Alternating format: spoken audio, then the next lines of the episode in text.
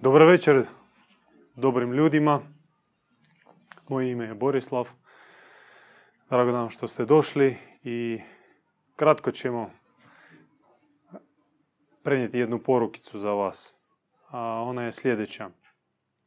Da nebo ide danas na veliki rizik. Riskira otvarati velike tajne čovječanstvu koje nije spremno za to. Ima razlog zašto je tako.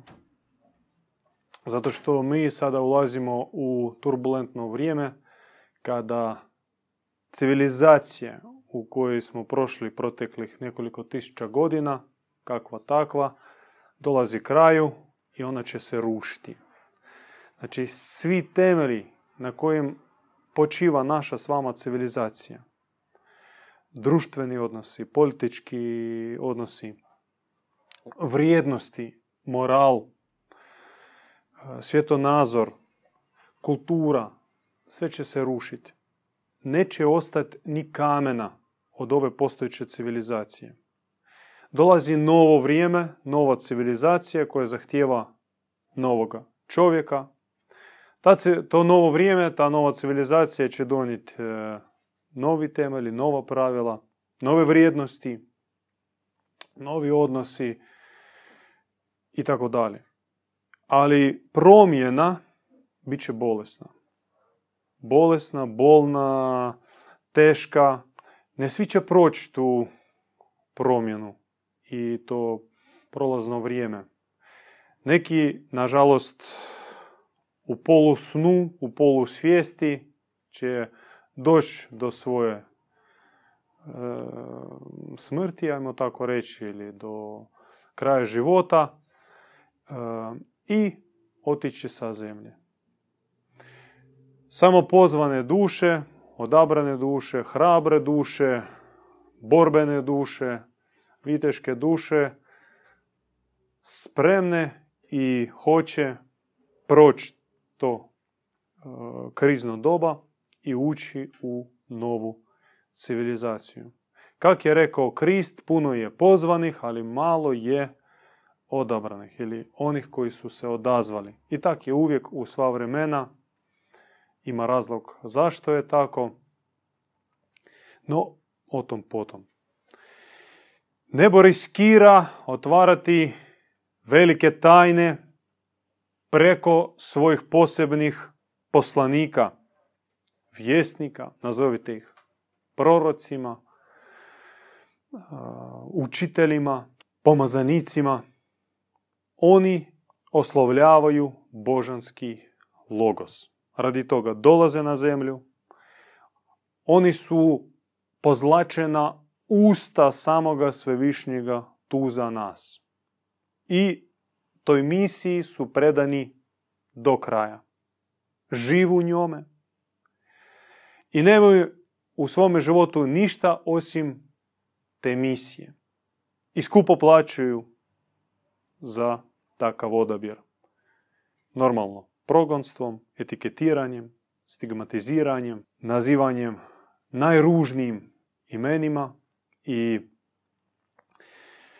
često čak i plaćaju svojim životom za tu misiju, ali oni su svjesni toga, dolaze bez straha i čini svoj posao. Jedan od takvih je naš dragi učitelj, vođa, djed Ivan. Ivan kojega je samo nebo nazvalo po imenu Bogumil. Ivan Bogumil. Evo jedna brošurica, ona se zove Škola Blaženog Ivana ili Ioana, u kojoj se objašnjava ukratko neke osnove što on govori, o čemu on uči. Da nema njega, ne bi bilo nas, ovoga centra i ne bi bilo vas ovdje večeras, sve zahvaljujući njemu i njegovoj hrabrosti. Pošto unatoč kiši prokletstava, crnilu kojem njega ocrnjavaju, on svjedoči ono s čim je došao na zemlji i on govori ono što njemu u srce i u usta stavi sama uzvišena premudrost, nebeska Sofija. Gdje su sad Bogumili u cijeloj toj priči? A Bogumili su oni arhitekti i bauštelci te nove. Bogumilska duhovnost pretpostavlja sumu univerzalnih duhovnih zakona po kojim živi nebo i trebala bi živjeti zemlja. Nekad je živjela, ali više nije. To su ti univerzalni zakoni, to su ta pravila kako međusobno djeluju božanstva, anđeli, nebeske nevine duše i ti zakoni Bogumili spuštaju na zemlju. Na koji način? Oni se zavjetuju živjeti po tim zakonima u svojim lađama. Tako se zove Bogumilska zajednica. Dakle, ući u Bogumilsku zajednicu moguće je isključivo preko zavjetovanja. I koji su ti zavjeti koji uzima na sebe jedan bogumilski brat, jedna prekrasna bogumilska sestra? Najprije to je zavjet djevičanske čistoće. Nepojmljivo za prosječnog čovjeka koji živi strastima, nagonima, koji je manipuliran na bilo koji mogući način. Njega sa 5S, pravilo 5S, vi ga znate, seks, skandal, strah, smrt, sensacija, manipulira se vrlo vješto i lako. Kupi ovo, glasaj za ovoga, provedi odmor tamo. Čovjek je toliko manipulativan zbog tih svojih nagona i slabosti da njemu po život je potrebno djevičanstvo. Ali on ne zna što je djevičanstvo. Njemu odmah iskaču slike iz ginekološke ordinacije. Nažalost, toliko primitiviziran um današnjega čovjeka. Djevičanstvo je nova kultura življenja. Nebo je djevičansko. Vječnost je djevičanska, a djevičanstvo je vječno i sveobuhvatno. Djevičanstvo uma, što znači nijedna prljava misao ne može taknuti moj um koji živi u djevičanstvu. Djevičanski pogled, što znači ja gledam isključivo božansko očitovanje u bližnjem i u svijetu. Djevičanski sluh koji štiti mene od nepotrebštine i čuje samo ono u čemu odjekuje Božji glas. Djevičanska usta pozlačena, ne otvor za žderanje, za psovanje, za huljenje i ogovaranje, nego pozlačena djevičanska usta kao božanska truba koja grmi himne uzvišenom našem nebeskome Otcu i njegovom prekrasnom stvorenju tu na zemlji. Djevičansko srce koje je otvoreno i spremno primiti u sebe udarce, strijele i nikad se ne zatvara. Srce djevičansko poput hrama, poput, ajmo reći na početku, kapelice u koju možeš pozvat svojeg bližnjeg i on može doći i u toj kapelici pronaći mir i utješenje. Djevičanske dlani, što znači služe samo za Božji blagoslov. ne oskvrnjavaju se nenužnim i nedostojnim diranjem. Djevičanska stopala. Što znači koračim samo stazom koja je za mene predodredila božanska providnost i ne skrećem ni lijevo ni desno. Idem onim uskim putem za koji su govorili svi pomazanici od pamti vijeka. Jer put duhovni, on nije široki, to nije autocesta do Splita sa 3 trake. To je ona stazic, kozja staza na Velebitu. I s lijeve strane ti je ponor, a s desne strane stijena. I ne možeš, ti stalno riskiraš i balansiraš na rubu. I to je djevičanstvo. Djevičanstvo, da shvatite, možda vrijedi upotrebiti metaforu mirisa.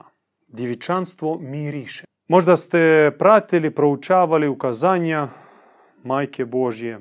I često kad bi se dogodilo neko ukazanje, recimo Fatima, Garabandal u Španjskoj, nepriznato ukazanje, ono bi se često bilo popraćeno mirisima. Mirisima po nebeskom cvijeću. Arome na ruža, lovora, ružmarina i još puno aroma kojih ne postoji na zemlji.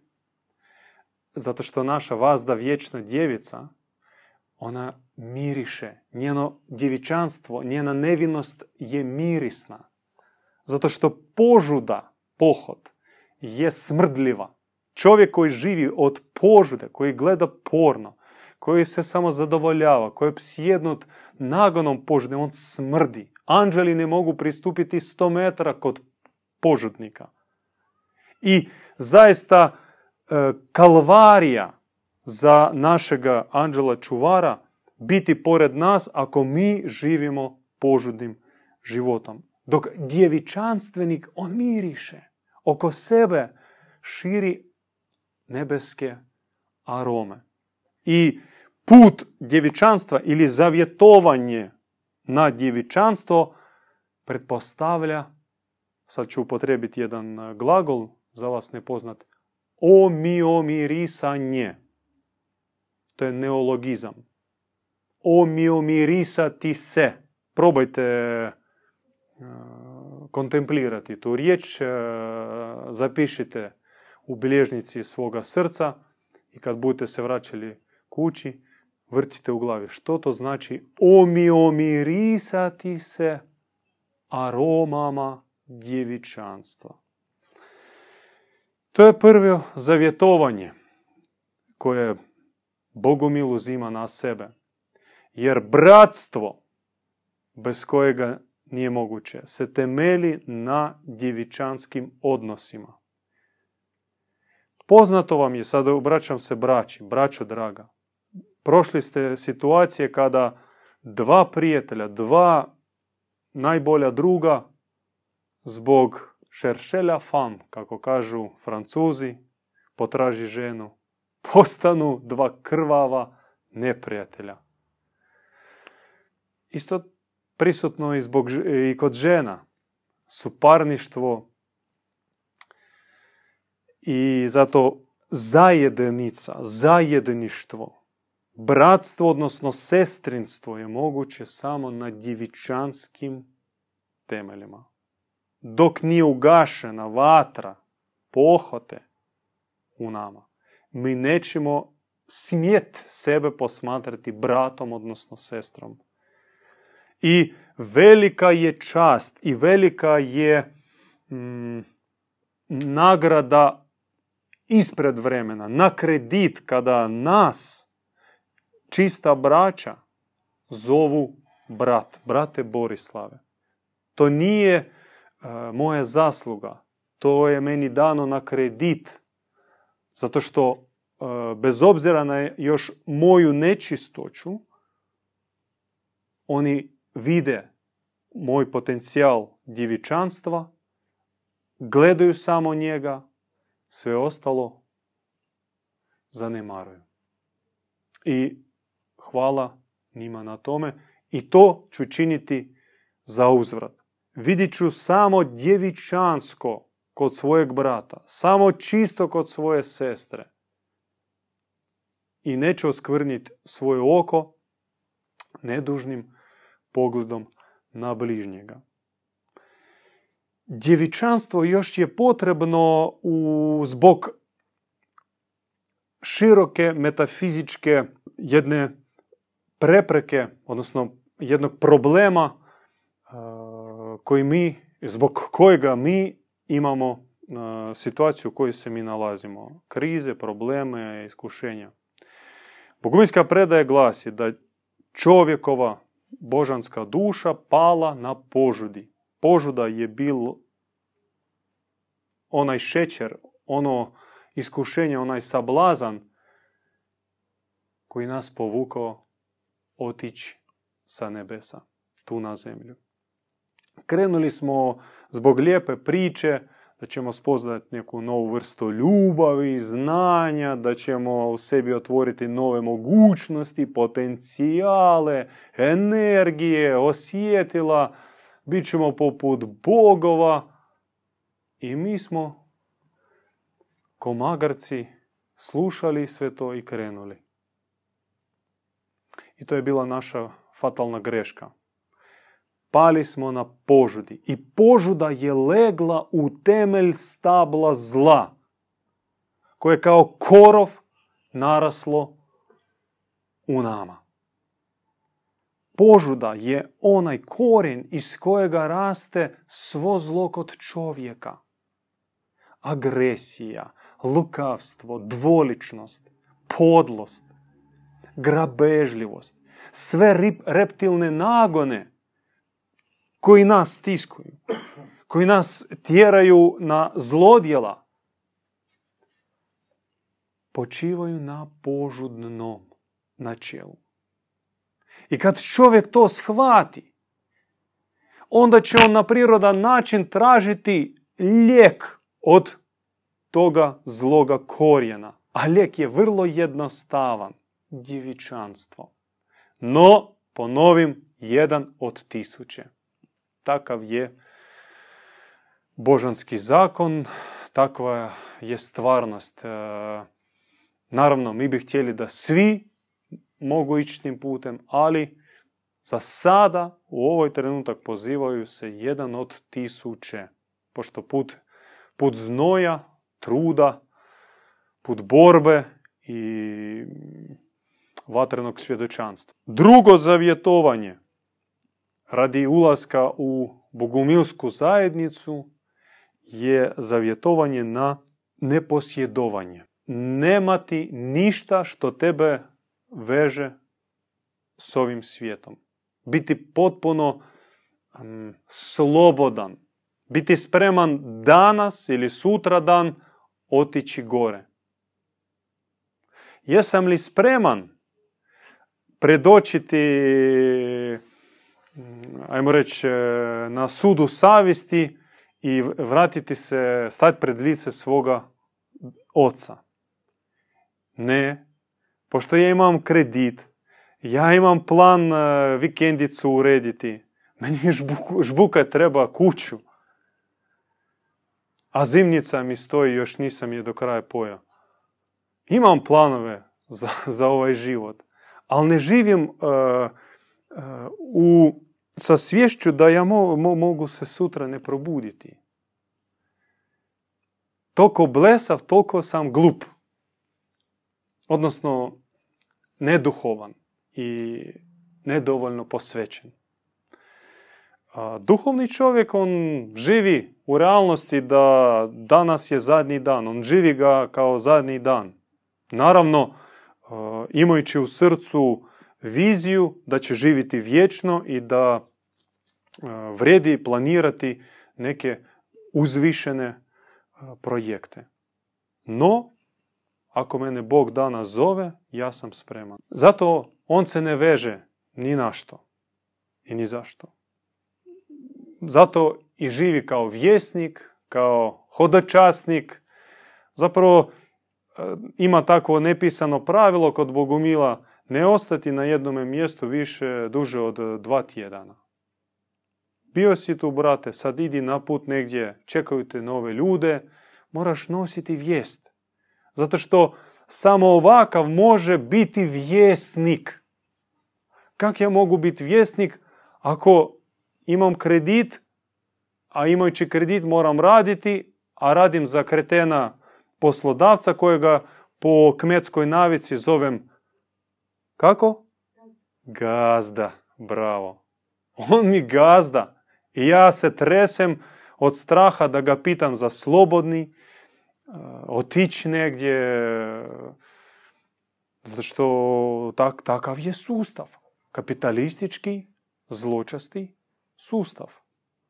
Mi nismo daleko otišli od tamo 14. vijeka. Živimo u neofeudalističkom sustavu gdje ima korporacije kao neke religiozni redovi koji kontroliraju financije i potoke. Imaju vladari, ti tajkuni i manji vasali koji podijelili međusobno države, županije, općine, tvrtke. Ja mi smo sitna, kako se kaže, mala stoka sitnih zubi. Da, to smo mi većinom. I o kakvoj duhovnosti ti možeš maštati, brate, ako si toliko ovisnik o svemu tome. Zato moraš se boriti. Da, ne možeš to odmah, ne možeš sada, ali barem poželi to. Uzmi zavjetovanje na sebe da ćeš dati sve od sebe i još mrvicu da se riješiš tih kredita, svih ovisnosti. Sjećate se one priče prispodobe Kristove, kad njemu došao mladić, imoćan mladić i kaže ja bi sad da krenem duhovnim putem. Šta ću? Daj mi molitvu neku, praksu, otkud krenuti. A Krist mu kaže imaš imanje? Imam. Podijeli ga među ljudima koji pomeđu potrebitim ljudima. I mrak se spustio na lice tog mladića. I on je otišao tužan i mračan zato što nije bio sposoban, nije bio dovoljno hrabar da tako učini. Bio je vezan za onaj kamen, za onaj vrtić koji ima. A imao priliku Boga utjelovljenoga, pomazanika najvećeg, vjesnika ljubavi kakvog nikad nije bilo na zemlji. Teško da će biti s njim i pratiti ga. Zamijenio ga za one 3 masline, brate. Treće zavjetovanje koje uzima na sebe Bogumil je zavjetovanje služenja. On mora služiti. Voliti ljude i služiti ljudima, jer služiti možeš samo kad ih voliš. I stalno ukoravati sebe da služim nedovoljno, malo i tražiti više mogućnosti da služim. Sa darovima koji daje Svevišnji. Nekom će dati dar pjesnika, nekom glazbenika, nekom šivača, nekom kuhara, što god. To nije bitno. Čak možeš dobiti i dar vrtlara, kopati vrt. Ali ti ga moraš primijeniti da služi ljudima. Da to bude tvoje visoko božansko služenje ljudima. Alat sad nije bitan. Bitna ona namjera. A danas čovjek traži posao da zaradi, da opskrbi se i mi zapravo jedan drugoga iskorištavamo i tako nas uči kapitalizam. Taj individualistički kapitalizam. Živimo u sustavu gdje svi jedan drugoga iskorištavamo i to je u redu, to je fer nekakav odnos. Možeš mene iskoristiti, ok, ja ću tebe iskoristiti, ima Biblija kapitalizma, Atlas Shrugged. Atlas je spružio leđa, koju je napisala jedna židovkinja, emigrantica iz Rusije, Anne Reid. To je druga popularna knjiga poslije Biblije u Sjedinjenim Američkim Državama. Da, to je himna tom kapitalističkom individualizmu. Iskoristi. To je duh mamona. Iskoristi. Iskoristi mene, ja ću iskoristiti tebe. I ja ću tebe maksimalno iskoristiti. Ali nisam protiv da i ti mene maksimalno iskoristiš. Bogumilski pristup je 180 stupnjeva suprotan. Služi, daj sve od sebe.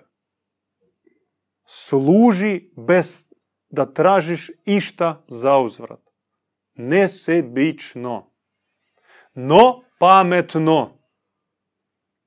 Sjećate se? Ne bacati biser pred svinje. Ne davati svetinju psima. Nesebično, ali pametno. Mi često grešimo. Ili nam fali nesebičnosti, imamo te neke skrivene motive. Ili preglupo pa nas iskoriste, zajašu, pomuze i bace na cestu. Mora biti zlatna ta sredina. I to su tri osnovna zavjetovanja u bogumilskoj zajednici. Ima još ih više, no ovih tri je dovoljno za početak. To je alfa. Od tuda kreće promjena čovjekova. Ne može čovjek se mijenjati ako ne uzme na sebe zavjetovanje. Zavjetovanje je neki cilj. Cilj koji možda i trebao da bude nedostižan u ovom životu. On mora biti ispred ovoga života. Zato bogumili dijele zavjetovanje na kategorije, tri kategorije. Privremeno, doživotno i vječno zavjetovanje. Najhrabriji uzimaju na sebe vječno zavjetovanje. One koje smo mi spomenuli, djevičanstvo, neposjedovanje, znači nenavezanost na ovaj svijet i nesebično služenje. Vječno zavjetovanje pretpostavlja da ja vjerujem da ću dolaziti na zemlju po Božjem blagoslovu i svaki put ja ću ići istim pravcem. Putem duhovnog posvećenja, odvajanja od ovoga svijeta i služenja Božjim odabranim dušama. Dolazit ću kao suiskupitelj tu na zemlju. Neću više biti filister, konzumerista, use, nase i tako dalje. Nego dolazit ću kao božanski vjesnik, apostol. Bogumilstvo spušta na zemlju zaboravljene duhovne vrijednosti. Sumu duhovnoga znanja. To vježbaju u međusobnom odnosu. Radi toga imaju i školu i praksu. No, najviše u tome pomaže prisutnost pomazanika. Jer duhovni zakon glasi: nema djeda, nema bogumilske zajednice. Ima djeda, bit će sve. Mnogi pokušavaju se udružiti, ujediniti u udruge građana, eko naselja, molitvene zajednice i padnu. Padnu zbog svojih slabosti i mana. Počne suparništvo, karijerizam, liderstvo, različitost u pogledima. A razlog je jednostavan. Nema u jezgri djeda, onog pomazanika. On je kao stup oko kojeg se vrti duhovna zajednica. On je spoj neba i zemlje. On je glas premudrosti za zajednicu, oko njega kao oko svjetiljke i gravitiraju braća i sestre poput planeta oko sunca. Da nema sunca, mi bi se razletili i naišli bi na one komete, asteroide, poginuli bi. I to se događa mnogima i žalosno nam je zbog toga. I puno takvih smo zajednica upoznali u Hrvatskoj, u inozemstvu. Prekrasni su ljudi. Čisti su motivi i želje ostvariti neke oaze boljeg života i propadnu. 5 godina, maksimalno 10 godina, uvati kriza, gotovo. Mora se vježbati, jel mogu reći, djedovstvo. Ili moram upotrijebiti tu riječ svetost. Djed jednako svetac. Živi među nama. U Bosni se kaže evlija, taj iznimno dobar, iznimno svet čovjek koji je etalon za ostalo. Među nama, među vama, braćo i sestre, prisutni su oni koji u sebi imaju poziv već u ovom životu dostići svetosti. I to ne nekoć tamo, nego u relativno kratkom roku. Zato što, ponavljam, vremena su stisnuta, sve se brže događa i situacija je takva da nebu je potrebni sveci, potrebni su anđeli na zemlji. I ono što se nekad trebalo izmoljavati godinama, decenijama posta, molitve, odricanja, bijega u šumu, u pećine. Recimo, Dalmacija puna tim bratovštinama, pećinskim samostanima. Danas se može postići uz odgovarajuću revnost u roku od par godina. Par godina ti možeš dostići visokog stupnja svetosti. Svetosti znači nezemaljskosti, nesvjetovnosti, dobrote, jer svetost je jednako dobrota, miline, molitvene milosti. Svega 2-3 godine. I to je moguće i hvala Bogu, mi u Bogumilskoj našoj zajednici međunarodnoj imamo takve primjere. Takve revne braće, takvih revnih sestara. I oni su dokaz da taj put je moguć i još objasnim zašto. Nebesa su poput trudne majke koja nosi breme nove civilizacije, breme milosti, svjetlosti i ne može više čekati. Čim se pojavi onaj hendikepirani muškarac koji glasom stisnutim kaže, mogu, se javljam za taj put vjesništva i njemu se spušta. On za pola godine postane vitez, lav. Onaj glas stisnuti pretvara se u lavli rik. Sestrica iz neke traumatičarke, groznice koja svega se boji, stalno plaće, pretvara se u bijelog labuda, u prekrasnu svjetiljku, u lavicu, hrabru, neustrašivu, vitezicu. Nijedna feministica ne može se usporediti sa bogumilskom sestrom, koja živi u djevičanstvu i čistoći. I kako ona doživljava odnos prema sebi od strane braće. Isto tako braća doživljavaju odnos od strane sestara. Koliko u tome ima časti, plemenitosti. A to se njeguje, zato se krvavo trudi braćo i sestre. I želimo vas potaknuti na takav put. To je put prekrasan, put škole i vježbe tih visokih ideala koji su nekad postojali na zemlji, ali ne zadnjih nekoliko tisuća godina. I sada se vraćaju. Oni možda izgledaju, zvuče utopički.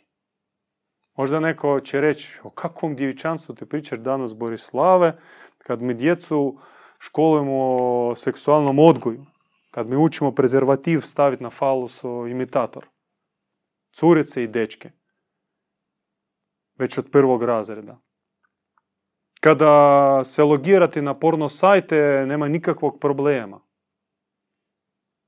Najveći trafik, promet, data promet na internetu stvaraju ne Coca-Cola, Apple-ove, nego porno sajti. Mi smo o sebi napravili internet da možemo plivati u otpadnim vodama te kanalizacije. Eto do čega smo došli kao civilizacija, kao čovječanstvo. Sramota i svjedočanstvo da zaista ulazimo u završno doba. Koliko će ono potrajati, sad nije toliko bitno. Može još progurati i 100 godina, možda i 200 i 500 godina, no to neće biti život, to neće biti stvaranje, to će biti degradacija, apostasija, jednostavno trulež, a ne život.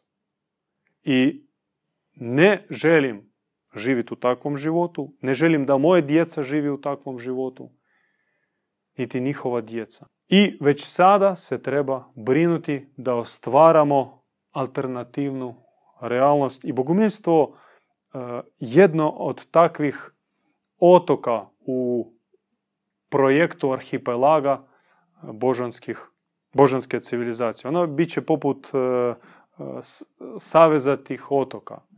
Mi ne smatramo sebe isključivim, super posebnima, dapače. Mi vjerujemo i stojimo iza toga da nebo želi ostvariti univerzalni hram mira i poziva u taj hram predstavnike svih naroda, svih kultura i duhovnih škola. Dapače, još bolje da božanstvo se slavi na što moguće više načina, pod što moguće više imena, na što moguće više jezika. I skromno se nudimo da u tom projektu sudjelujemo kao balkanski bauštel. To znamo raditi. I ima poseban teren za balkansku regiju, za Hrvatsku posebno. O tome sama Majka Božja je rekla našem djedu Ivanu još 2003. godine, kad je on prvi put došao u Hrvatsku i boravio u Dalmaciji. U knjizi Pozivi bogocivilizacije, negdje na polici potražite, ne vidim te knjige, no budemo našli. Ona opisuje božansku misiju hrvatskog naroda. To je visoka misija, misija biti narod mirotvorac, narod most između zapada i istoka i misija spriječiti treći svjetski rat. Ta misija leži na Hrvatskoj. Ne znamo zbog čega tako je bilo rečeno. Tako želi Majka Božja. Ona svakom narodu daje određenu misiju. Hrvatima daje takvu misiju. Ali kad kažemo Hrvatska, Hrvati, uvijek mislimo i na naše susjede, pošto nema Hrvatske bez drugih naših susjedskih naroda, bar tako mi mislimo i vjerujemo, i da ove crne sile koji nas zavađuju, posvađuju i manipuliraju, pravljuju, bit će pobjeđeni. Naravno, ima uzajemnih predbacivanja, ali na koji način se rješavaju uzajemna predbacivanja? Ima jedan samo način, braćo i sestre, na koji se rješavaju sva prigovaranja. Nema dva ih, nema tri, nema pet, jedan samo način. Koji? Da, možemo otvoriti vrata, molim vas. Jače ih otvorite. Jače. Braće, iz prakse znam da postoji samo jedan ključ i to je kajanje. Kaješ se za svoje greške. Kaješ se i za greške koji su učinjeni u tvoje ime. I taj ključ je univerzalan i neko mora početi. Zato jedan dio našeg okupljanja za vrijeme molitve posvećujemo kajanju i za osobne grijehe, ali i za grijehe nacionalne. I iz prakse mogu vam svjedočiti da to je najjači. Otac Ivan, on je inače iz Moskve, 1992. godine pozvao da se organizira jedan veliki skup u Moskvi, u Sankt Peterburgu. I nazvao ga skup kajanja. Kajanja za grijehe 20. stoljeća koji se dogodili i u Savjetskom tom savezu u Rusiji i Rusijom prema drugim narodima i bili su pozvani predstavnici svih duhovnih zajednica, svih crkve. I isto tako bili su pozvani župani i predstavnici svih regija i pokrajina u Rusiji da stavljaju svoj potpis ispod liste grijeha, odnosno zlodjela. One koncentracijske logore, genocide, ubijstvo putem gladovanja, etničke čistke naroda i puno toga. I bilo zaista nekoliko stotina župana su se potpisali ispod tih, ajmo reći takvih, grehovnih svitaka. I ti su svici nakon jedne takve duboke i duge pokajničke molitve bili su simbolično spaljeni, ali kakva je bila reakcija službene institucije? Poslali su svoje četnike, da, sa bičevima i oni su napali one koji su prisustvovali na tom skupu.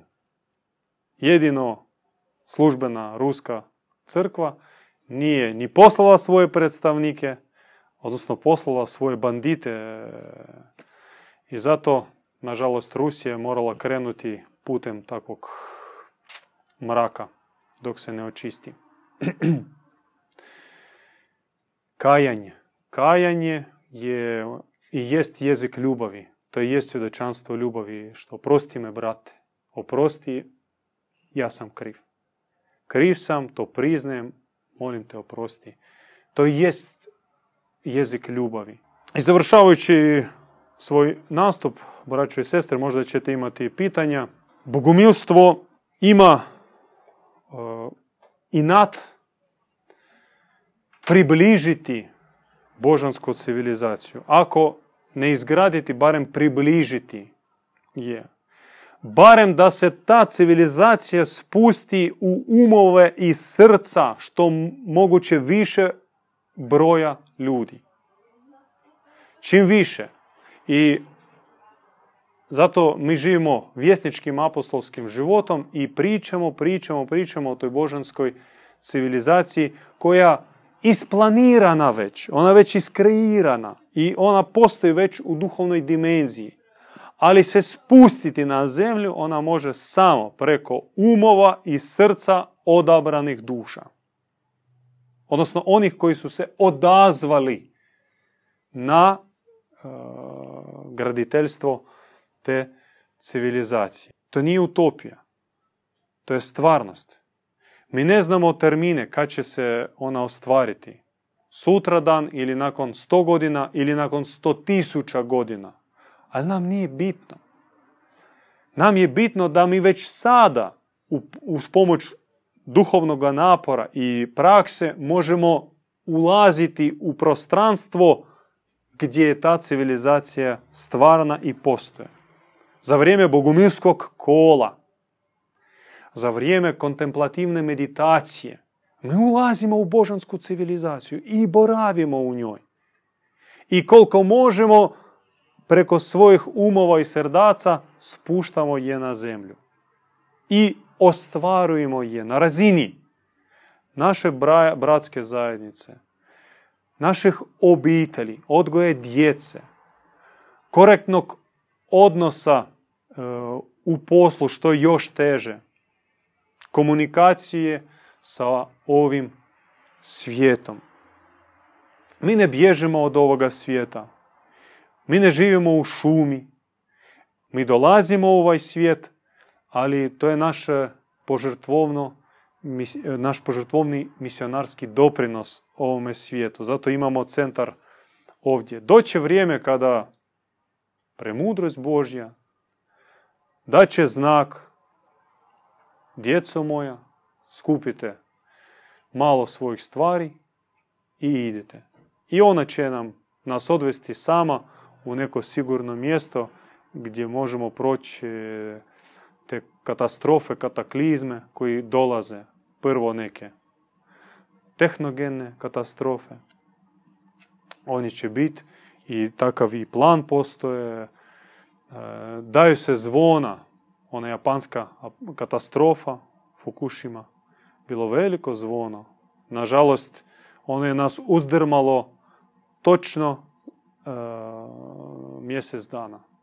Prošlo mjesec dana i gotovo. Opet vikendice,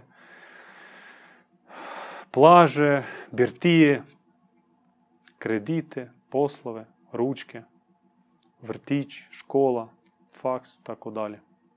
A to je bilo ozbiljno zvono, braćo i sestre.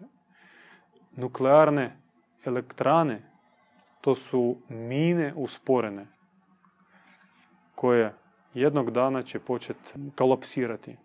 Kolapsirao je Černobil, odnosno stradali mi smo zbog Fukushime, a bit će još toga. I to je jedno od 1000 zvona koji nam nebo daje. One požare u Kaliforniji, poplave, zaleđenja, pustinja će biti u ledu, a Skandinavija će biti po vrućini. Majka Božja najavljivala da će doći vrijeme kada temperatura na zemlji će se podignuti do toliko visokog stupnja da jedva će moći ljudi disati.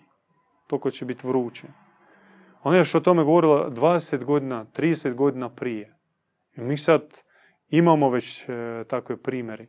Ali je istovremeno rekla: moja djeca koji će se zavjetovati na djevičanstvo u najvećoj vrućini će se osjećati kao u jednom rashlađenom vrtu. I djevičanstvo jest nova arka spasenja. Neće nas spasiti ni ovaj centar, ni ovaj beton, ni pećina, ni brdo, ni šuma sibirska, ni novozelandske te podzemne gradove. Nema na zemlji spasenja. Spasenje je unutarnje i spasenje je danas u posveti spasiteljici svijeta. Majka Božja, kao drugo lice Boga na zemlji, je živa arka spasenja. Bezgrešne civilizacije poput Atlantide i Hiperboreje su poznavali u najmanju ruku 15 vrsta tog bezgrešnog, odnosno neporočnog začeća. I to je preneseno i došlo do naših dana u obliku već izblijedih grčkih mitova. No za današnjega čovjeka čak i ono začeće Krista, da je bilo neporočno, čini se nekim simpatičnim mitom. Čak nažalost, većina kršćana, kojih navodno 2,5 milijarda, ne vjeruju u stvarnost neporočnog začeća. Preporod. Nema poboljšanja, nema usavršavanja, dotjerivanja, naštelavanja. Nema toga. Ima samo preporod. Treba se ponovo roditi. A kako se roditi, a da nemaš oca i majku? Samo od oca ne možeš se roditi. Od oca proizlazi kap ljubavi iz njegovog srca, koncentrat njegove prirode, ali on pada u srce majke i tako se začinje bezgrešna duša. Još jedan razlog zašto je potrebna majka je Jaldabaot, tako su gnostici nazivali Jahvu, bogonju Staroga Zavjeta, kojega Krist u svojoj raspravi sa rabinima nazvao đavlom. Zato su ga i razapeli. Krist nikad nije govorio o Jahvi. On je stalno govorio o Otcu. Kaže, moj Otac, učio sam od Oca, vidio sam kod Oca, prenosim što je rekao Otac. I to nisu mogli smisliti farizeji. Kako ti smiješ Jahvu nazivati Otcem? On rekao, ba ne zovem ja Jahvu vašeg Otcem. Ja zovem svoga Oca. Zovem ga tatice, Ava oče, njegova molitva oče naš. Ja zapravo Ava, tatice moj, tatice, obraćanje ka tatici. Zar je Jahve tatica? Ne. On sklepa od gline i praha, on potopi kad se razočara. On traži od mene krvnu žrtvu. On traži zavjeta preko moje spremnosti ubiti sina. Onaj slučaj sa Abrahamom. Posvjedoči svoju vjernost meni tim da digneš nož na svoga sina. I onda si dobio ime Abraham, otac naroda, patrijarh naroda. On samo naređuje, priča imperativno, šalje svoje odabrane ljude, odnosno plemena, osvajati narode, teren i na zastave staviti njega. Prvo u obliku Jahve, a onda u obliku novoga Jahve, neo Jahve, takozvanog Krista Elohimovića. Želim vam predstaviti knjigu, se zove Raskrinkavanje Jaldabaota. Napisana je u Hrvatskoj, ocem Ivanom. I u ovoj knjizi je predstavljena analiza i komentar njegov na Stari Zavjet. Posebno knjigu Postanka. To je gnostički pogled na Stari Zavjet, koji zapravo remeti sve temelje našeg, ajmo reći, kršćanskoga sklopa, gdje onaj Bog koji naređuje, plaši, prijeti, ispada da je đavo, a gdje je u toj priči dobri Bog, gdje je istinski Krist, predstoji vam saznati. Pročitajte, bit ćete iznenađeni. I još jednu želim knjigu na kraju predstaviti. Zove se Sveta Eufrozinija. Pouke Bogumilske majke. Sveta Eufrozinija je bila duhovna majka našega djeda Ivana. Kad je bio mlad i tražio duhovnosti, prvo krenuo sa filozofijom klasičnom, se puno toga naučio, onda išao u ezoteriju, alternativu, horoskop, astrologija. Nije u tome se našao, nije uvidio u tome neki ozbiljni put. Njemu falilo kajanje, falilo njemu čistoće i molitvena blagodat. Išao tražiti u crkvi, krstio se u jednom periferijnom hramu pored Moskve. Išao tražiti sebi stareca, djeda, stareca, duhovnog nastavnika. Obišao sve postojeće samostane, vidio svakakve monahe i, ajmo reći, pravedne i manje pravedne. Dok pored jednog hrama uvidio jednu stariju ženu i ona nešto propovjedala i ljudi su je slušali, mnogi su plakali, govorila o Kristu. I on je malo poslušao i već krenuo ići. Kad odjedanput neka velika nadmoćna snaga ga okrenula i on po prvi puta čuo grmljivi glas evo kći moja Ivane, dođi k njoj i nek ti bude s njome. I on je prišao njoj i pitao ko ste, što ste, i to je zapravo ona koja je njemu otvorila svijet katakombnog bogumilstva koje je prošlo svoje kalvarije, progone, skrivanje, bjegove i došlo do 20. stoljeća. Otvorila njemu ljepotu noćne molitve, kupanje u svetim izvorima, hodočašća, izmoljavanje osobnog grijehovnog kaleža i pomaganje drugima pomoću snažne molitve. Naučila njega praksi i putu realne svetosti, ili kako ona to nazivala, stjecanje Svetoga Duha. U bogumilskoj tradiciji Duh Sveti se ne dobiva na firmi, krizmi, ili pohađanjem sakramenta. Tebi pop stavi ruke gore ili dobivaš hostiju, dok probavljaš, imaš Duha Svetoga, onda odeš, cigareta, psovka obavezno, prva prema Bogu, onda prema susjedu, prema ženi, suprugu, normalno kako kod nas to ide tradicijski.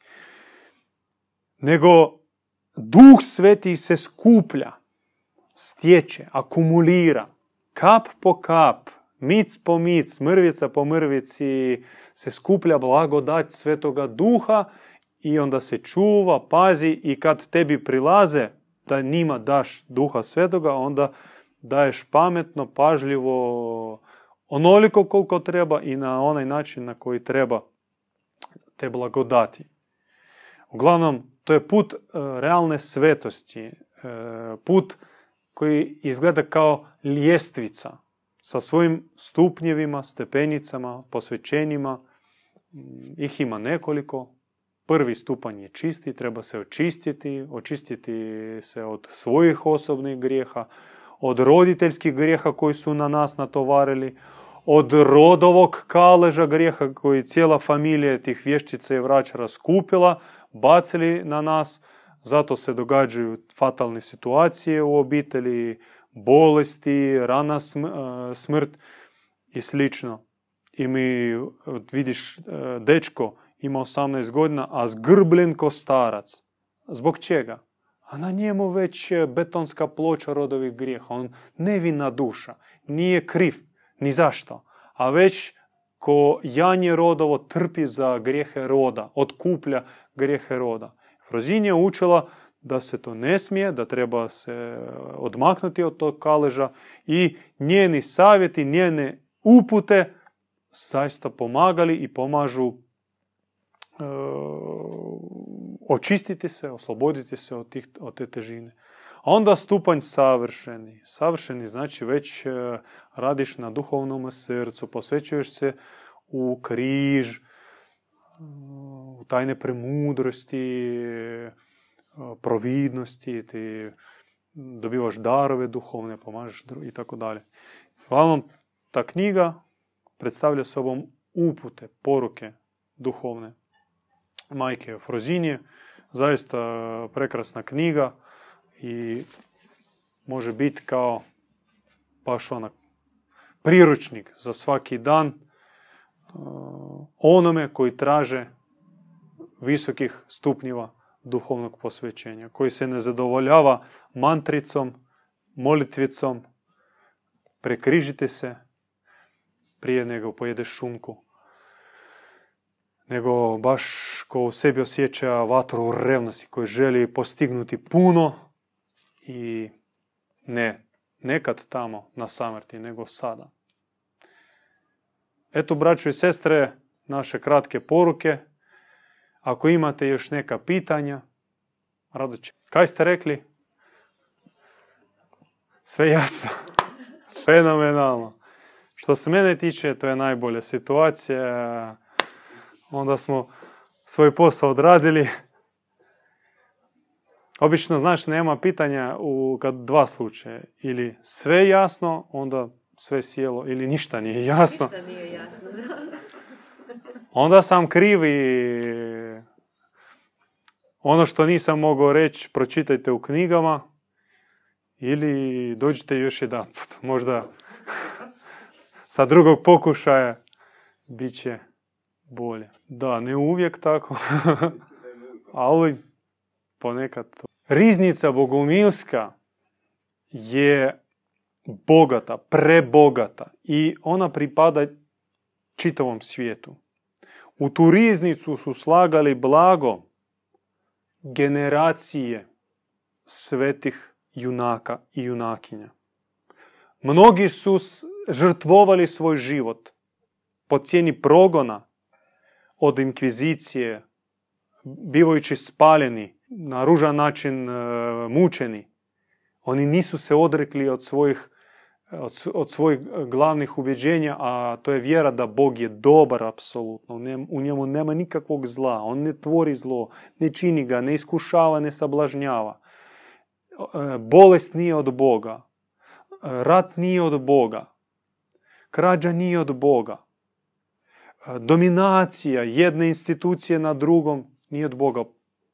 Sve te imperije, financijske teroriste, mreže ovih kamatara, medicinska mafija, to sve nije od Boga. To nema veze sa našim svevišnjim i sa idealima koji dolaze od njega.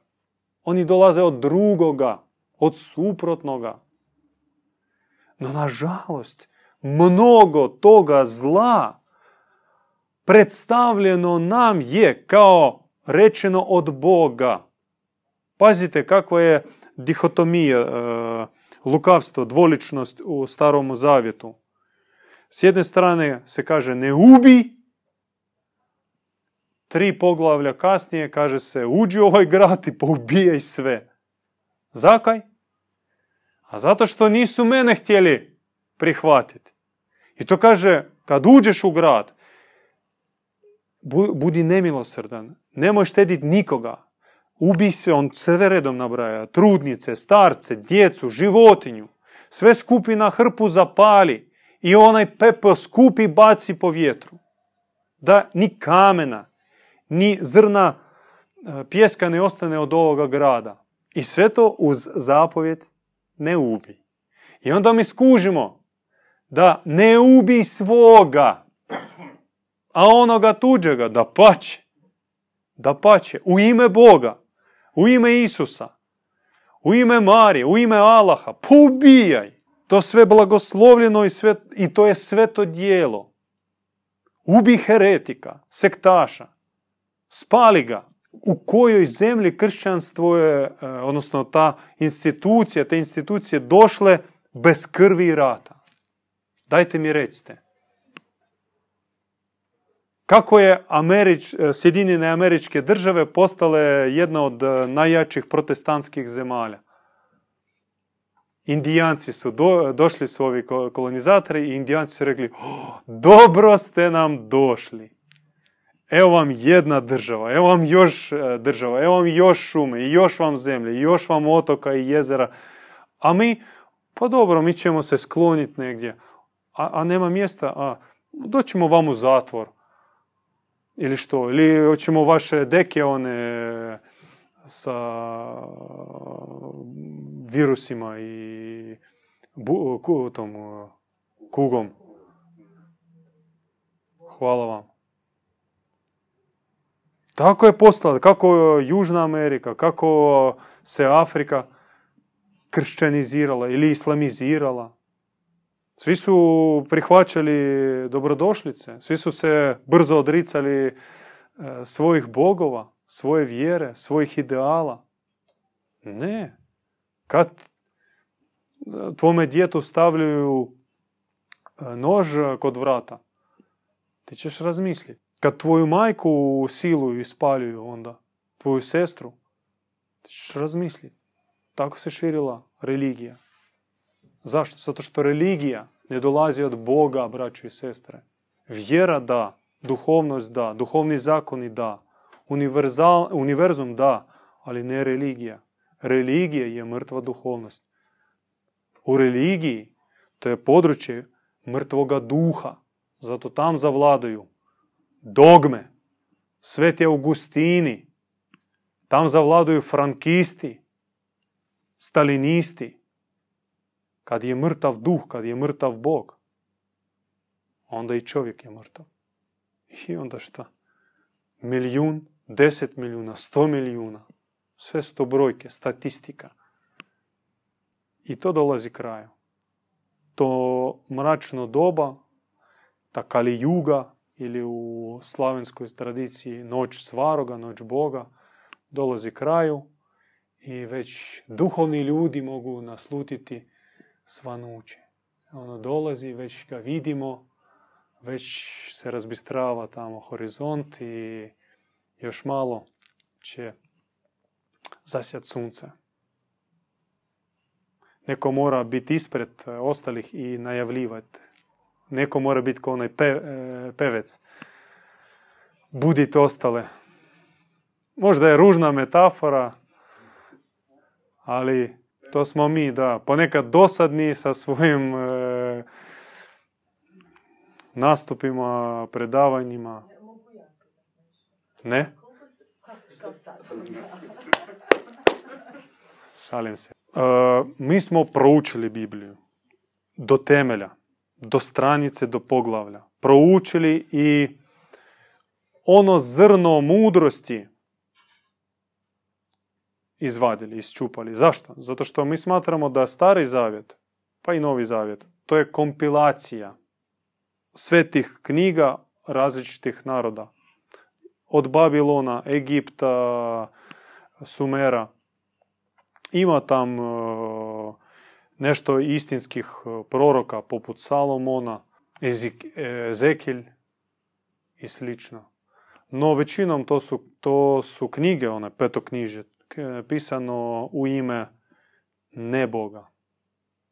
Ću ovako oprezno reći. Možda ste bibliofil? Ne, niste previše. I nismo ni mi. Stari Zavjet. A Novi Zavjet mi smatramo, pa kako, to su 4 evanđelja, pa onda poslanice, apostolska djela i otkrivenje. Mi čuvamo tradiciju, predaju da postojalo 100 evanđelja.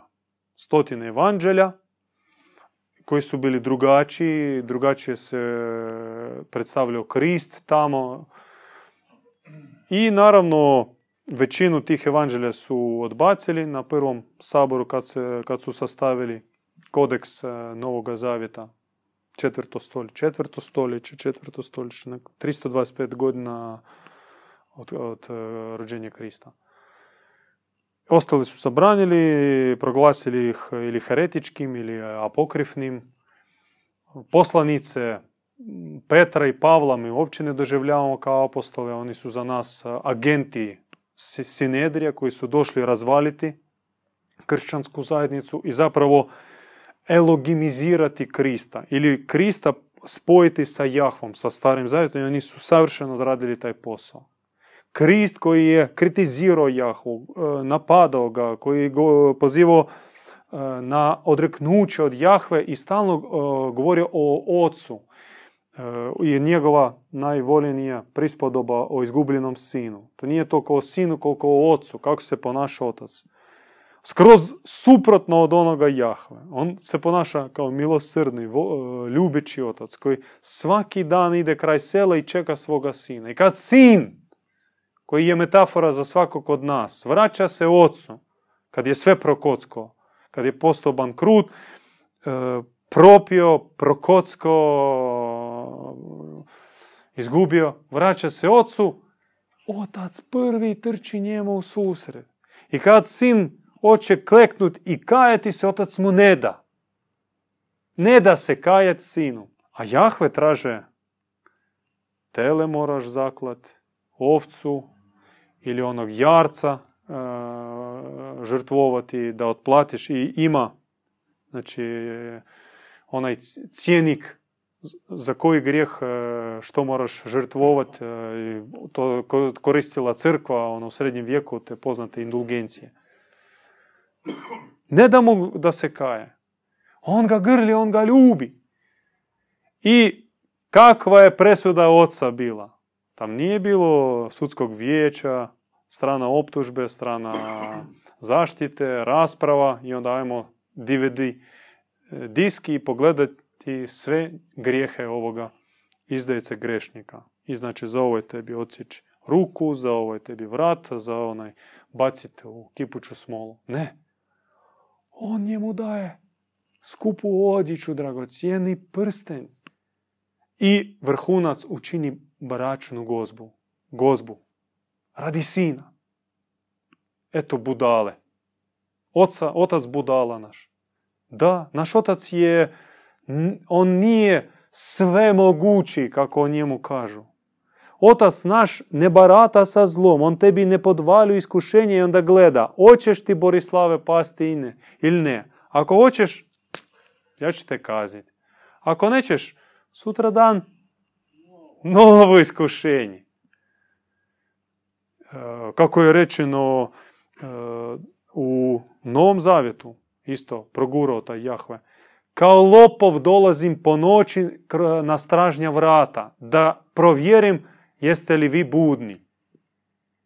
Vi možete sebe postaviti u ulogu Boga, vi ste roditelji, imate djecu i vi sad na stražnja vrata dolazite gledat, špionirati vašu djecu. To je ludilo, pa vi ste izopačeni roditelj onda, ako tako se ponašate. No s Bogom to prolazi. Ne. Bog je samo dobar, on je milostiv, darežljiv, dobrohotan, sve osim zla, iskušenje i suda. Otkuda oni dolaze, to je drugo pitanje. To bi trebali sad još pola sata vam objašnjavati od kuda dolazi zlo. Možda na nekom drugom predavanju reći par riječi. Moramo vas upozoriti da se ne bavite previše gnozom zla. Ne proučavate genezu zla, odakle zlo, jer to je ponor u koji možeš pasti i ne isplivati. Zlom se treba baviti dozirano. Nažalost, mnoga naša bliska braća i prijatelji padaju na tome što idu preduboko u one teorije zavjera, proučavaju reptile, anunake, svašta. Treba dozirati. Istina, puno toga je istina. Ima i plan, i elita ta crna, sve to stoji, ali tim se treba baviti dozirano.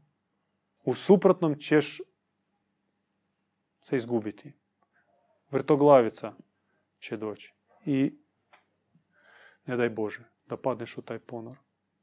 Na jednu minutu proučavanja zla ti moraš imati 10 sati proučavanja dobra.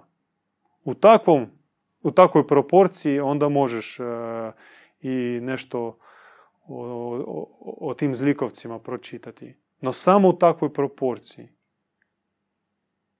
Koliko si čitao internet, koliko si tamo luto po tim raznim sajtovima? Satima, danima. A koliko si bio u meditativnom takvom promišljanju, u zajedničkom druženju, blagodatnom, u takvim uzvišenim razgovorima, služenju jedan drugome, jedva. Znači, ispravi tu proporciju i osjetit ćeš kako svijet se mijenja unutar tebe i oko tebe. Mir vašim srcima, drago braće i sestre.